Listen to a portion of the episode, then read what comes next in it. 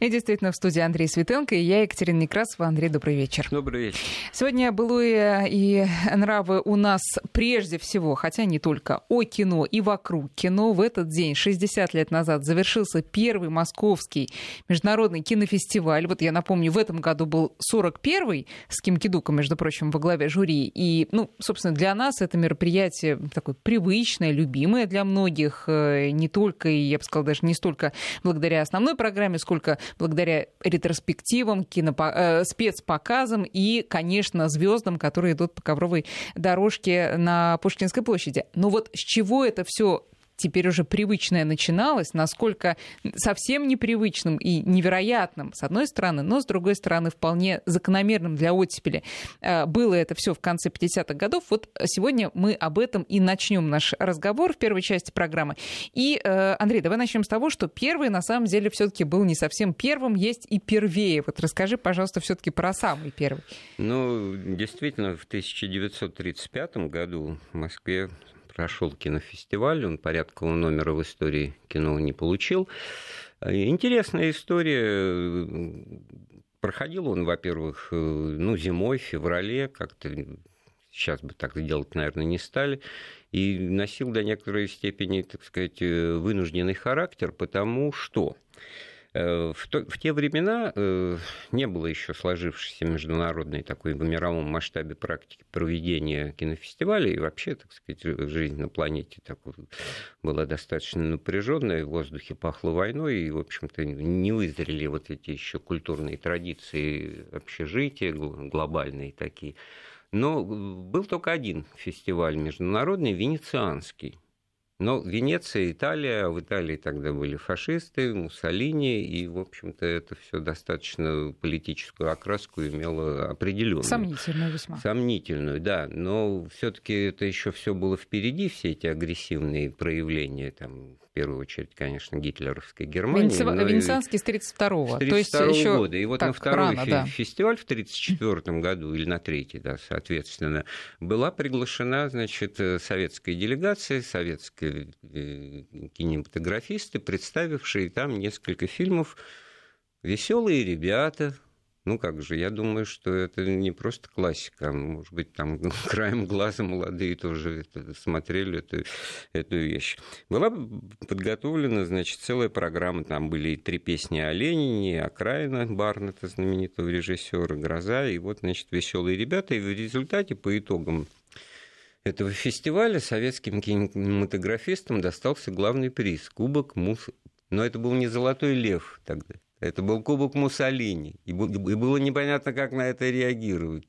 С одной стороны, успех, признание и международный статус фестиваля, и вообще, так сказать, publicity, и показатель того, что и киноиндустрия, и технологии, и хоть художественная часть, так сказать, пожалуйста, разных э, форматов и жанров фильмы представлены очень хорошо. Но все-таки ну как реагировать? Уже поехали. Ну, Уж если поехали, так получается. Поехали и ну а обстановка, кстати, осложнялась там с, каждым годом, да, в этом смысле. И было принято, в общем, здравое и правильное решение проводить э, фестиваль правильный у себя Москве.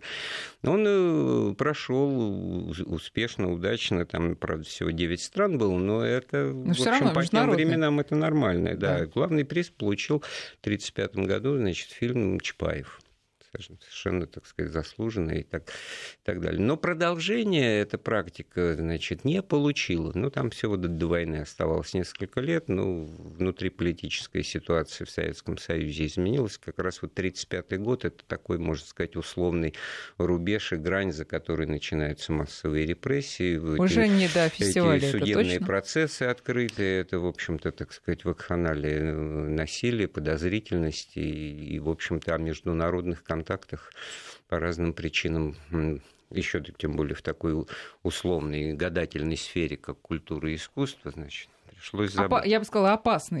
Опасный. Очередной так опасной сфере. В 59 году-то, наверное, тоже было в известном смысле опасно, и, и поэтому вот ты начала с того, что эта культурная традиция живет, слава богу, и не умрет никогда, разве что кинематограф э, почит, но признаков не видно, формат меняется. А тогда это было сравнимо по значимости с, с фестивалем молодежи и студентов в Москве 1957 года, безусловно. Да. Тогда же, значит, летом 1959 года вот еще один показатель оттепели, открытости и, так сказать, действий э, направленных на то, чтобы не прятаться, не в изоляции находиться, а спорить, доказывать свои преимущества. Американская выставка в Москве. Мы о ней разговаривали месяц назад, можем это Еще поговорим сказать, сегодня, это что, интересно. Да. Вот. И в этом контексте совершенно, так сказать, уходит э, из поля зрения то, насколько это все было проработано, осмысленно наверху, что называется, насколько это было решение такое точечное, ну давайте, или же это все-таки в русле, это все было в русле новой политики мирного сосуществования, провозглашенного Хрущевым, значит, стран с различным социально-политическим строем. Мы не боимся, значит, от этой открытости. Мы соревнуемся, доказываем во всех сферах, ну, в сфере искусства в том числе. И поэтому, конечно, запрос тоже был огромен в этом смысле.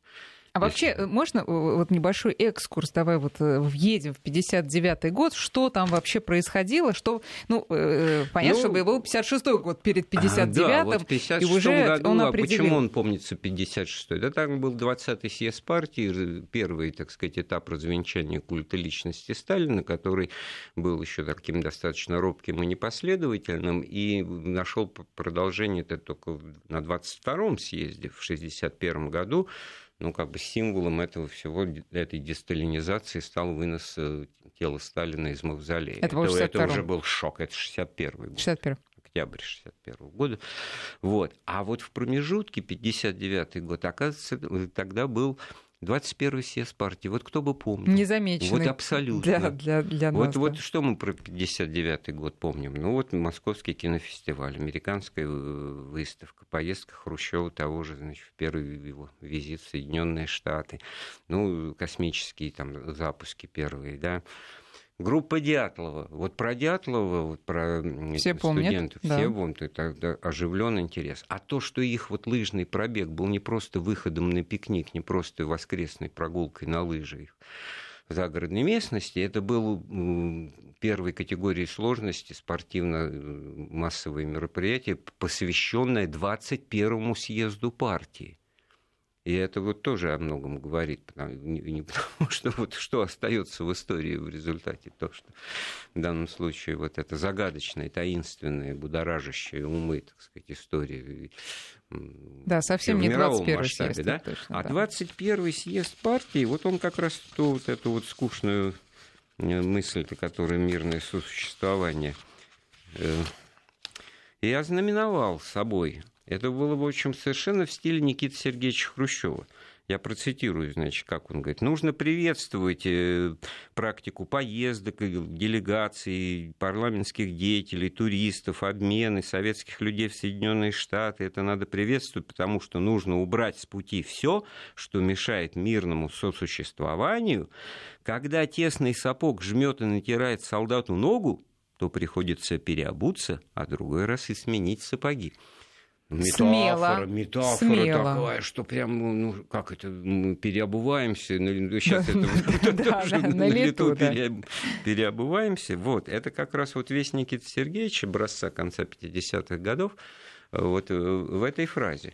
Э, ну, прямой связи нет, но одно из проявлений вот такой э, позиции – это проведение первого Э, кинофестиваль. А давай тогда э, по части кино, вот что советский зритель уже знал к этому моменту? Нет, вот давай вот перед кино еще, чтобы, так сказать, всю атмосферу вот этой социальных запросов, ожиданий и прочее, вот э, у Сергея Никитовича или Никитича Хрущева, сына, значит, в его большой книге «Хрущев реформы», этому фестивалю посвящена отдельная главка, но она соседствует с очень интересной главкой, называемой «Привилегиями». Потому что, оказывается, тогда же, в 1959 году, в июле, вышло постановление правительства, в, которых, в котором шла э, речь о том, чтобы, так сказать, избавиться, отменить э, многие вот сложившиеся негласные привилегии, доплаты серые, вот эти вот в конвертах выплаты, которые практиковались Сталином. Номенклатурщиком? Номенклатурно, конечно. Это касалось высшего партийно-хозяйственного сказать, э, активы, звена, да. звена э, и в том числе, значит, и на, на научной общественности, академиков, у которых, значит, при Сталине положено было, раз академик иметь личную машину с шофером, и тоже какие-то выплаты э, достаточно приличные по, в новых деньгах, там потом тысячу рублей. Вот все это Хрущев, опять-таки, вот противоречие его негласно, без широкой кампании, так сказать, обсуждения в прессе и на собрании. Ну, еще бы он обсуждал да? в прессе о том, что ведущие коммунисты страны что-то не то делают. Во-первых, это это, конечно, останавливало. В результате получилось, вот, что, с одной стороны, он вроде бы все правильно делает, обрезает полномочия, и запрос социальный огромен на это, на, э, по этой теме он всегда был. Перестройка в этом смысле начиналась борьбы против привилегий партийного начальства да, при Горбачеве. И сейчас это «Будь здоров», как это самое чувствуется. Востребован, да. Вот. И, а тогда-то в не меньшей степени, но не, не, не подавая это гласности, он просто вот настроил против себя вот это вот ну, верхнее, выше среднего звено министерских работников, партийных работников, вот этой партийно-хозяйственной элиты тогдашней, что, в общем-то, потом уже достаточно быстро, лет через пять, скажется в отношении этих людей, вот к попытке смещения Хрущева, это, в общем-то, совершенно очевидная вещь.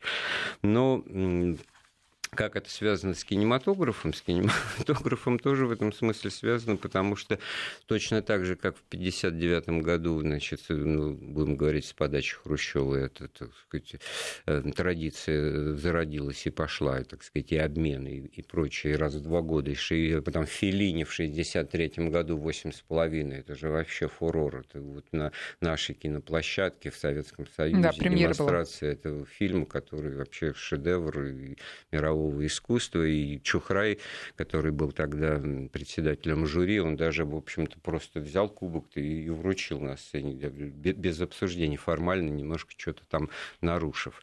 И в 1963 году тоже не случайное совпадение. Вот эти вот разносы Хрущева э, отечественным литераторам, э, выволочки встречи в Кремле с большой трибуны, когда там досталось Андрею Вознесенскому, Аксенову, Роберту Рождественскому, и кинематографистам тоже, это тоже вот была было проявление противоречивости Хрущева, который что-то с одной стороны вот на педаль газа жмет, а с другой, а другой ногой на тормоз одновременно. Как бы вот эти рамки пытаясь обозначить э, дозволенного вот, продвижения вперед. А что касается кинематографа, то... Вот что знал советский зритель? Мне интересно, вообще, э, что, что смотрели? Американское ну, кино видели ли как-то? Какое было американское где? кино в, после войны, в, вот еще 8 лет при Сталине, и вот в этот промежуток начала 50 там, середины 50-х годов? Это были трофейные фильмы, которые были захвачены вот при освобождении Германии от их же собственного фашизма, и выдавались не только вот это вот знаменитая там Марика Рёк, э, девушка девушка моей мечты, которые, ну, вот эти безыдейные комедии, значит, мюзиклы, оперетки немецкие, они же вот у нас э, шли. Штирлиц смотрел эту картину, там, 31-й. Советский зритель образца 1973 года тоже видел эту картину 31 раз. Там.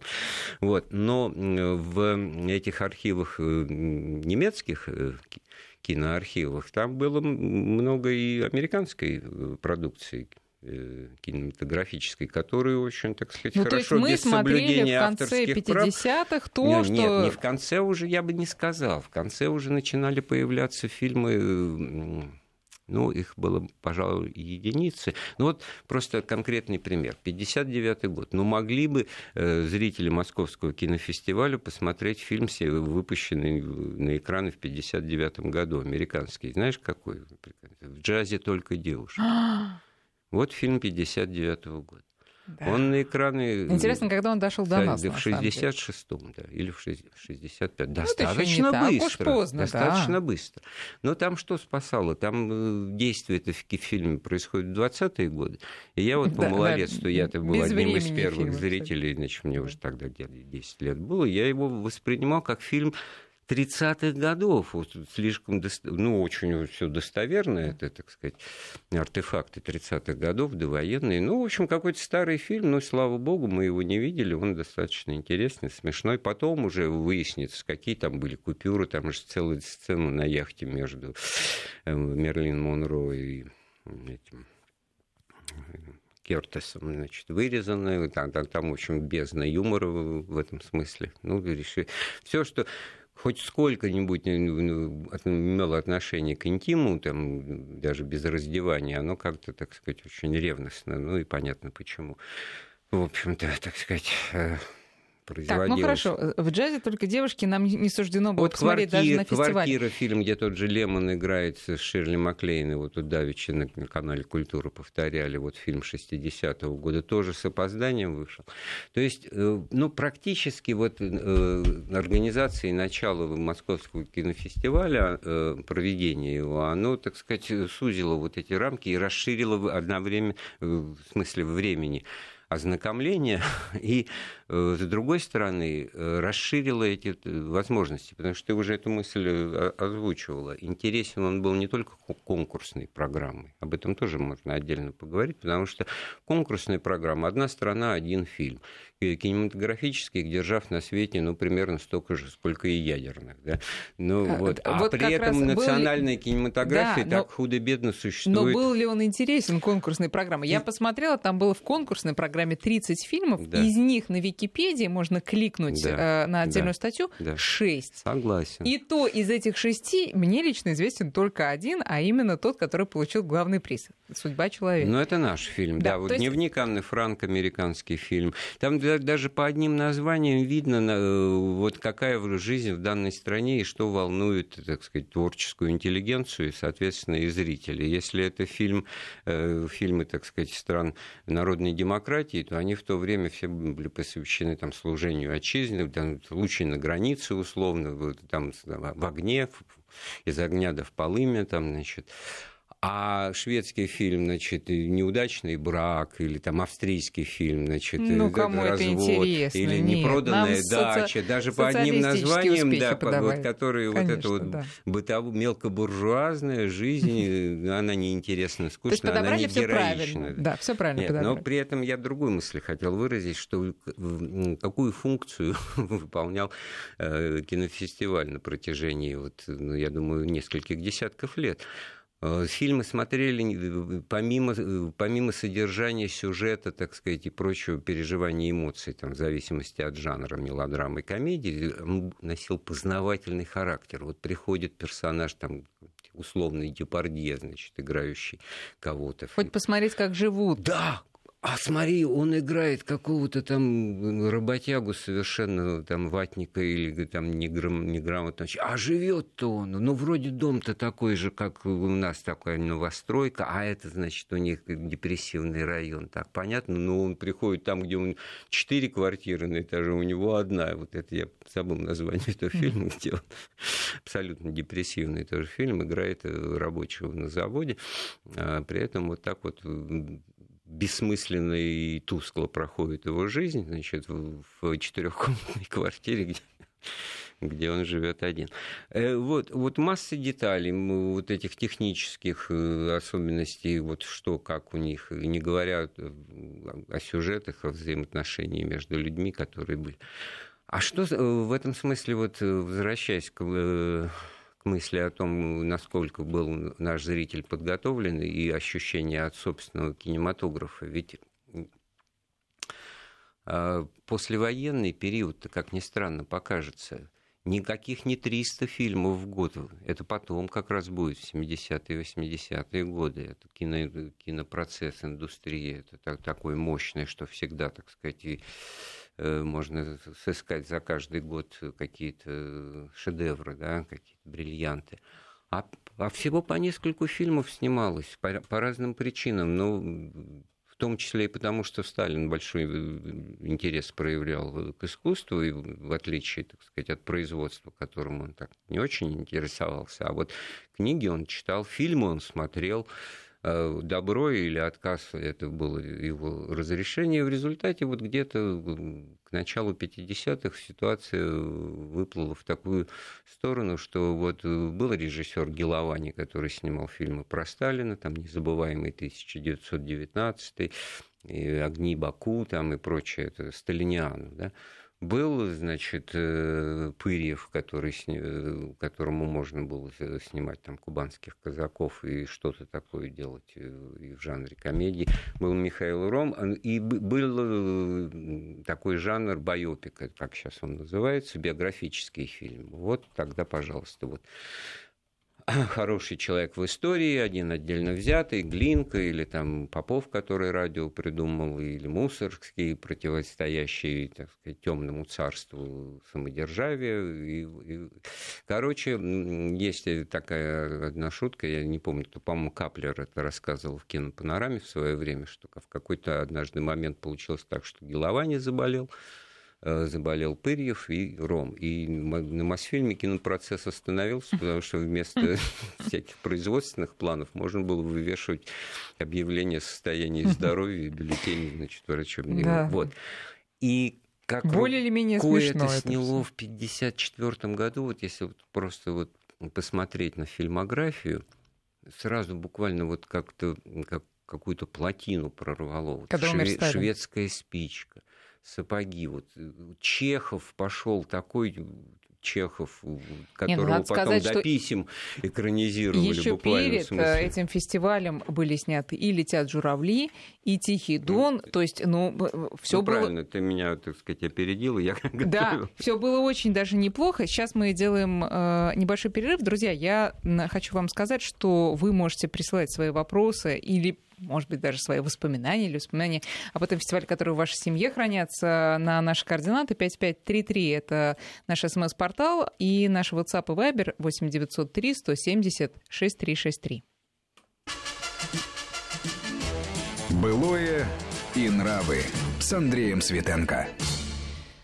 Студии по-прежнему Андрей Светенко и я, Екатерина Некрасова. Мы продолжаем говорить о 1959 годе и одном из главных культурных, и, да и не только культурных, вообще социальных и чуть ли не политических событий, о первом Московском международном кинофестивале и о том, что ему предшествовало и что ему сопутствовало. И говорим мы сейчас о том, собственно, а что видел советский зритель вот в преддверии этого фестиваля. Я действительно должна извиниться. Да, среди фильмов конкурсной программы вот этих 30 действительно был фильм «Дневник Анны Франк», который получил три Оскара и э, побывал э, на многих фестивалях, и до нашего он был в Канском, потом вот он а, попал уже и на другие фестивали. Да, действительно, ну, был фильм, все равно получил, конечно, «Судьба человека», главный приз.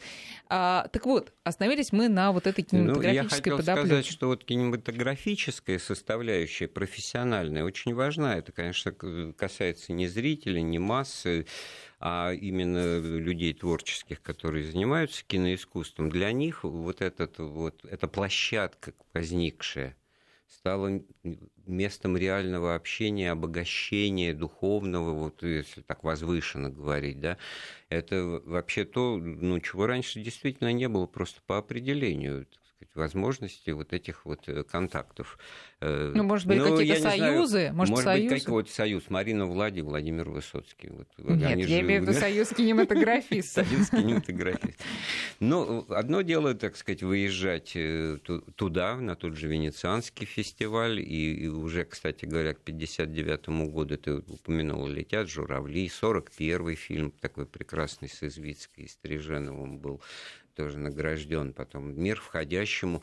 Это было время, почему еще, так сказать, э, точку, так сказать, определила, какую позицию будем развивать. Не просто потому, что кино – это самое важнейшее из всех искусств, ну, где-то в подкорке, наверное, у Хрущева это присутствовало, А то, что действительно на подъеме оказался э, советский кинематограф, кинематограф да. именно второй и половины показать, 50-х да, годов, когда открылись, э, я даже не сказал, что что-то там открылось, когда вот, ну, может быть, стало понятно, что у тебя там сзади кто-то на плечо, на плечо руку не кладет и не сдавливает, да, тем более горло. Шею, да. Шею, да. Вот, и поэтому, конечно, это был для мира это было открытие новой э, страны именно кинематографической. Это многое объясняло. Это открывало, как эти, эта страна, эти люди, а у них тоже там... Снимать умеют, да. Не просто снимать умеют, а там живые люди, человеческие истории, летят журавли, это же просто mm-hmm. сюжет пересказывает. Да. Кстати, в 1959 году Потом позже, в конце года на экран не выйдет «Баллада о солдате». Это фильм, так сказать, ну, действительно мировой шедевр, который тоже получит награды международных фестивалей. Это к тому, что он действительно уже ожил становился и по количеству, и по качеству. Я еще вот тоже покопался в этом списке фильмов советских 59 года, ну и мировых. Фильм «Шинель» Это вот прекраснейшая эпохальная роль Ролана Быкова, где он Акаки Акакевича играет. Это, это классика, это, это, это вот просто бриллиант, который, ну вот, кто помнит, что в 1959 году никакого фурора не, не произвело, среди прочих вышел и, и так далее, и так далее. Разнообразие жанров. Ну хорошо, а давай к самому фестивалю, где он проходил, какие кинотеатры, был ли один какой-то кинотеатр или там многие? Вот, особенность э, фестиваля в том, что он на многих площадках проходил с самого начала.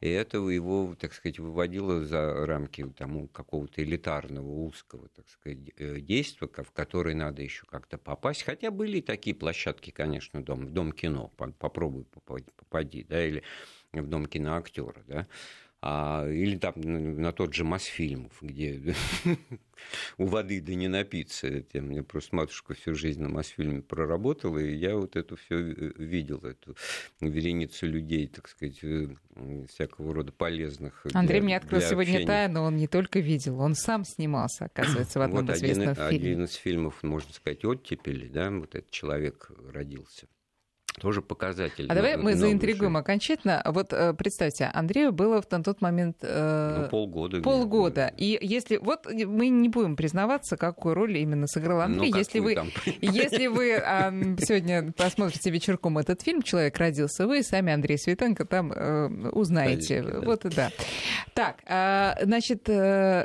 Это что... тоже показатель да. вот я этого хот... фильма не, про... не о да. себе любимом, а о том, что вот все-таки выходит в 1956 году фильм, в котором значит, показана сложная какая-то драма человеческая. Девушка приехала в Москву из провинции поступать в институт, вместо этого значит, забеременела, так сказать, от какого-то прохиндея, проходимца, хлюста, так сказать, да, эм, выжиги, старым языком говоря, да, и это же вообще, между прочим, как бы с точки зрения там... Советская мораль это, это вообще не мораль, сюжет. Да, сам не по сюжет, себе сюжет, абсолютно. да, как она воспитывает одна ребенка, как она работает кондуктором в автобусе там, и так далее, и так далее. И, в общем-то, никаких там, так сказать, никакого особенного хэппи-энда э, нет. Это просто фильм, э, который показывает, вот как она есть, эта жизнь бытовая, так сказать, э, мелодрамы. Да? Я, я хотела сказать, что... Тоже то, что, как бы, так сказать, навеяно вот этими условными, так сказать, разрушенный брак, австрийский фильм там 59-го года. Да.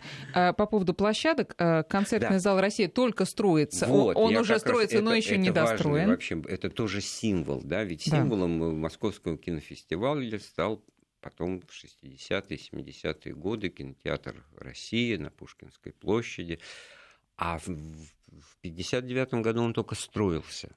Его не было. Главной площадкой фестиваля открытие проходило во Дворце спорта в Лужниках. И вот для меня, например, человек, который начал э, ходить, значит, ну как вот с 69 -го года, это уже э, точно. Для меня вот этот огромный зал, в общем-то, не предназначенный для просмотра кинофильмов, потому что там три четверти зрителей должны сидеть в полуоборот, потому что стулья-то и кресла направлены в центр зала, на спортивную площадку. Там никакой площадки нет, там портер, значит, ну, в портере немного людей. Но это вот сама по себе массовость, вот совершенно непредставимая сейчас, вот особенно молодежи, привыкшие с пакетиком или там, значит, с ведром кукурузы сидеть в каком-то, так сказать, зале номер 5, 6 или 7 в окружении там 5, соответственно, 6 или 7 тоже. Это считается э, коллективный просмотр, да, со всеми стереоэффектами. Представляешь, как женщины наряжались наверняка на все. На... Я так думаю, что вот тут и да, и нет. Потому что, с одной стороны, вообще эта культура э, посещения кино, ну, я за Москву буду говорить. Ну, хотя там кинопередвижка в деревне, это тоже это свет в окошке, mm-hmm. это понятно было. Это везде повсеместно. То есть это ушедшая тоже натура-то культурной жизни культурных оснований. Потому что трудно себе было тогда представить, что ты смотришь фильм в одиночестве, не слыша реакции зала, не слыша реакции себе подобных у меня вот в операции сознания, вот когда я сейчас люблю пересматривать, и дочке своей маленькой показывал операцию И там, или «Кавказскую пленницу», у меня в, в А вот где же интершум? Реакция, ты, ты реакция зала, которую я слышал там в 67 году, когда Никулин говорит, это как его, волюнтаризм, и там в зале такой... Это же вообще там эпохальное что-то. Я, я, не, я слышал реакцию, не понимал, о чем идет речь. А это про Хрущева, который вот только что вот недавно сняли, или а в соседнем районе жених украл э, невесту члена партии, да, это, это тоже это, это крупно, это я считаю, это, так сказать, эвересты какие-то, и даже не странно, как это прошло. Так вот, Э, действительно, ну, 20-30 площадок. Э, как Ударник минимум, среди да. них, скорее Ударник всего. Ударник обязательно, конечно. Я, я боролись, просто... боролись директоры кинотеатров таких, прежде за то, чтобы им вот эту вот внеконкурсную программу дали угу. проводить. И, конечно же, для большинства зрителей кинофестиваль, он выливался в просмотр вот внеконкурсный.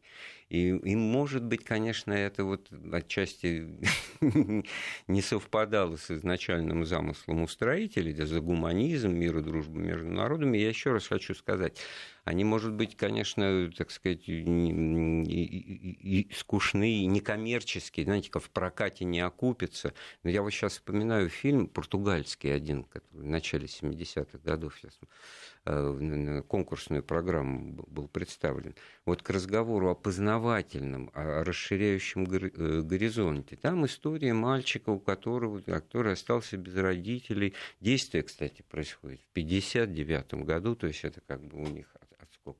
Начинаешь понимать, что да, это вот у них свергли вот эту хунту, Каутини, этого Каэтану, там, Салазара, и вот они осмысливают вот это вот свое существование Португалии как колониальной страны, как страны с фашистской диктатурой, какой-то захолустье европейское.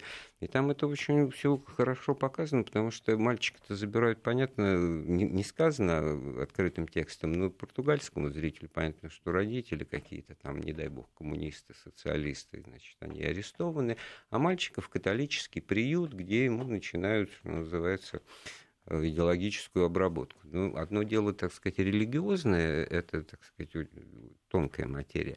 А вот как его формируют э, путем преподавания э, гуманитарных дисциплин, вот это вот целый эпизод в этом фильме этому посвящен. Он сидит на уроке, где, а учитель говорит, Португалия единственная в мире великая держава, расположенная на четырех континентах. В Европе, Африке, Океане и Азии. И действительно, Мозамбик, Ангола, Макао, это рядом с Гонконгом, это Азия, и Океания, Восточный Тимор, который. И еще и сама Португалия. Мы великие и необозримы, мы великая морская держава. Это вот то, что нам и всем остальным было невдомек, а чем жили эти люди, и гордиться должны были на протяжении десятилетий. Это вот такой вот просто обычный португальский фильм. Э, Еще по поводу организации, я вот читала тоже воспоминания переводчиков, э, говорили они, что много было накладок на первом фестивале, то картину забыли, катушку привезти в кинотеатр, то переводчик не пришел. И тут э, до меня дошло, что переводчики приходили э, на фильм и переводили синхронно, то есть там не было ни, естественно, дубляжа, ни э, подстрочника, ни титров, а это сидел человек, как раньше сидел человек и играл на пианино, ну, вот так Гор- сейчас... Горчаков, один из самых знаменитых переводчиков, синхронистов, Василий Горчаков, он э, вспоминал, и так же, как и кинокритики, такие э, монстр, как Плахов, Шепотинников, у них целая подборка вот таких интересных историй, э, которые случались за время проведения вот первых кинофестивалей. И действительно, это тоже показатель удивительный, потому что обычно, конечно, ну, сейчас технологии совершенно изменились. Сейчас, значит, э, субтитрами э, выходит любой там ситком, сериал сразу же это все берется в основу для дубляжа, и через день уже, так сказать, да, голосом, я не знаю, Кураж Бомбея, это все, так сказать, озвучивается и приобретает новый как, бы элемент качества даже, так сказать, восприятия. А вот то, что переводчик мог, он всегда у нас был соавтором фильма, это было совершенно очевидно публика это чувствовала э, по голосу, и, в общем-то, путем внутренней селекции это действительно каким-то образом всегда в пользу лучшего качества. Да, безусловно. Ну, э, вот по поводу э, того, что Андрей сказал, фильмы, пусть даже из э, самых некинематографических стран, все равно были познавательными. Вот тем же летом еще одно окно и не в Европу, а в Америку, это как раз американская промышленная выставка в Сокольниках, о которой мы тоже хотели поговорить.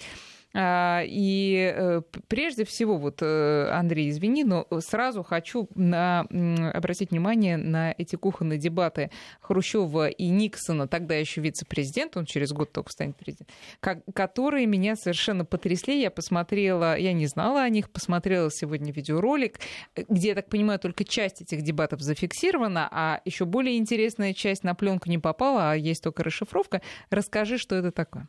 Ну так что, американская выставка выставка, э, мы, они делали большую программу, действительно, это вот был элемент такого, значит, э, поединка с открытым забралом, да, сейчас с открытым забралом другое значение приобретает. Э, Хрущев не боялся вот этих вот контактов и не боялся неприятностей в смысле, что вот что-то выяснится, что у них там есть что-то хорошее. У него в глубине души была всегда уверенность, что у нас мы, мы идем правильной дорогой. Югославия, вот 21 съезду возвращаясь, там прекрасную фразу произнес, значит, Югославия вихляет по пути социализма. Ну, вихляет, в общем-то, на правильном пути, так что мы их слегка, так сказать, сверху опекаем. А вот с империалистами надо уметь доказывать свою правоту. Чего у вас там есть? Привезли, значит, дому, в котором якобы живет, может жить любой простой американец. Там, благо, вице-президент США Никсон давал грамотные пояснения. Он с цифрами стоит 13 тысяч долларов, средняя зарплата почасовая там, рабочего 4 доллара в час. И поэтому, сами понимаете, это все по силам и всем. Ну и что тут как бы возразишь? А Хрущев начинает возражать. Он говорит, а зачем это каждому в своем доме? Это не наш, не наш метод. И нам этого всего не нужно. Значит, он за весь советский народ говорит, что этого всему... А что не нужно? Посудомоечные машины какие-то, СВ-печи, стиральные машины. И потом самый интересный вот аргумент, который абсолютно противоречит вот даже нашему устойчивому представлению о том, он говорит, ведь это же все времянки, там через 20 лет дом-то дощатый, они говорят, а, Никсон говорит, а мы не скрываем, а зачем на 100 лет-то строить? Через 20 лет изменятся технологии, вырастут дети, им заходят, им надо будет новый дом, поэтому мы на это не закладываемся, чтобы это был дом поросенка, его крепость там на века. А Хрущев говорит, а мы строим на века вот эти вот пятиэтажки хрущевок, про которые потом станут говорить, что они изначально строились на 20 лет, про про них Хрущев в 59 году говорит, что это на века, ребят. Ну, собственно, тут он оказался прав. Да, это да. Да, но э, тот, кто видел Никиту Сергеевича только Хрущева, я имею в виду только, э, там, я не знаю, на знаменитых кадрах, как он ботинок достает, да, на трибуне ООН. Вот очень любопытно посмотреть эту видеозапись. Он за словом в карман совершенно не лезет, будучи абсолютно убежден. Ну, Конечно, рядом с импозантным Никсоном это смотрится довольно комично, он говорил ему, там мы тоже не соплей мух бьем, это вот не ноздрёй э, мух давим, вот так вот он сказал, да. А, вот, э, переводчик тут вспотел и побледнел очень сильно, можете посмотреть. Там э, была интересная вещь по ходу пьесы, по ходу этой выставки, ведь ее посетило за 6 недель 3 миллиона человек при населении Москвы в 6 миллионов, да, то есть ажиотаж был огромный. Там же ведь наливали Кока-Колу этой пресловутой, значит. И, Пепси. Не хорошо не путать. Пепси, да, Пепси. точно, да. Сам же, так сказать, этот Кока-Кола отказалась, а Пепси-Кола как раз как, как рынок. Там, значит, уносили все эти буклеты, брошюры, значит, там мини-типография была, э, архитектурные все вот эти вот сам по себе вот этот павильон. Павильон, да, совершенно фантастический. Из сверхлегких конструкций алюминиевых. Возвращаясь к теме фестиваля, вот почему э, кинотеатр России, это он тоже э, оказался ну, произведением искусств. И тут просто напрашивается вот такое символическое э, как кинематограф повлиял на архитектурный облик столицы, потому что вот это вот несущее, как взмывающая крыша, это элемент... Как трамплин такой. Как да. трамплин, да. Это ну, элемент, заимствованный из творчество выдающегося великого архитектора-конструктивиста Мельникова. И вот, э, казалось бы, это все где-то осталось там в начале 30-х годов, и, в общем-то, вот другой адрес в этом смысле важный, культурный, Стромынка, клуб имени Русакова – благо там в детстве рядом жил и, часто там бывал, нас водили в, в этот клуб, он тогда работал и действовал, мы этого не понимали изначально, но то, что мы куда-то попадаем в необычное, так сказать, помещение, это так, с детства запомнилось. Так вот, кинотеатр Россия, ставший основной площадкой кинофестивалей уже со второго фестиваля в 1961 году, это вот был просто, что называется, э, такой подарок, который новое качество всему происходящему придавал.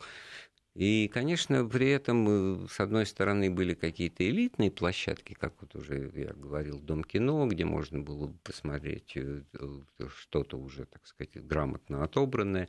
А все-таки вот это сейчас трудно себе представить. Люди специально отпуск подгадывали. Я знаю, это ни одного, ни двух. Это было, так сказать, вот по той публике заметно.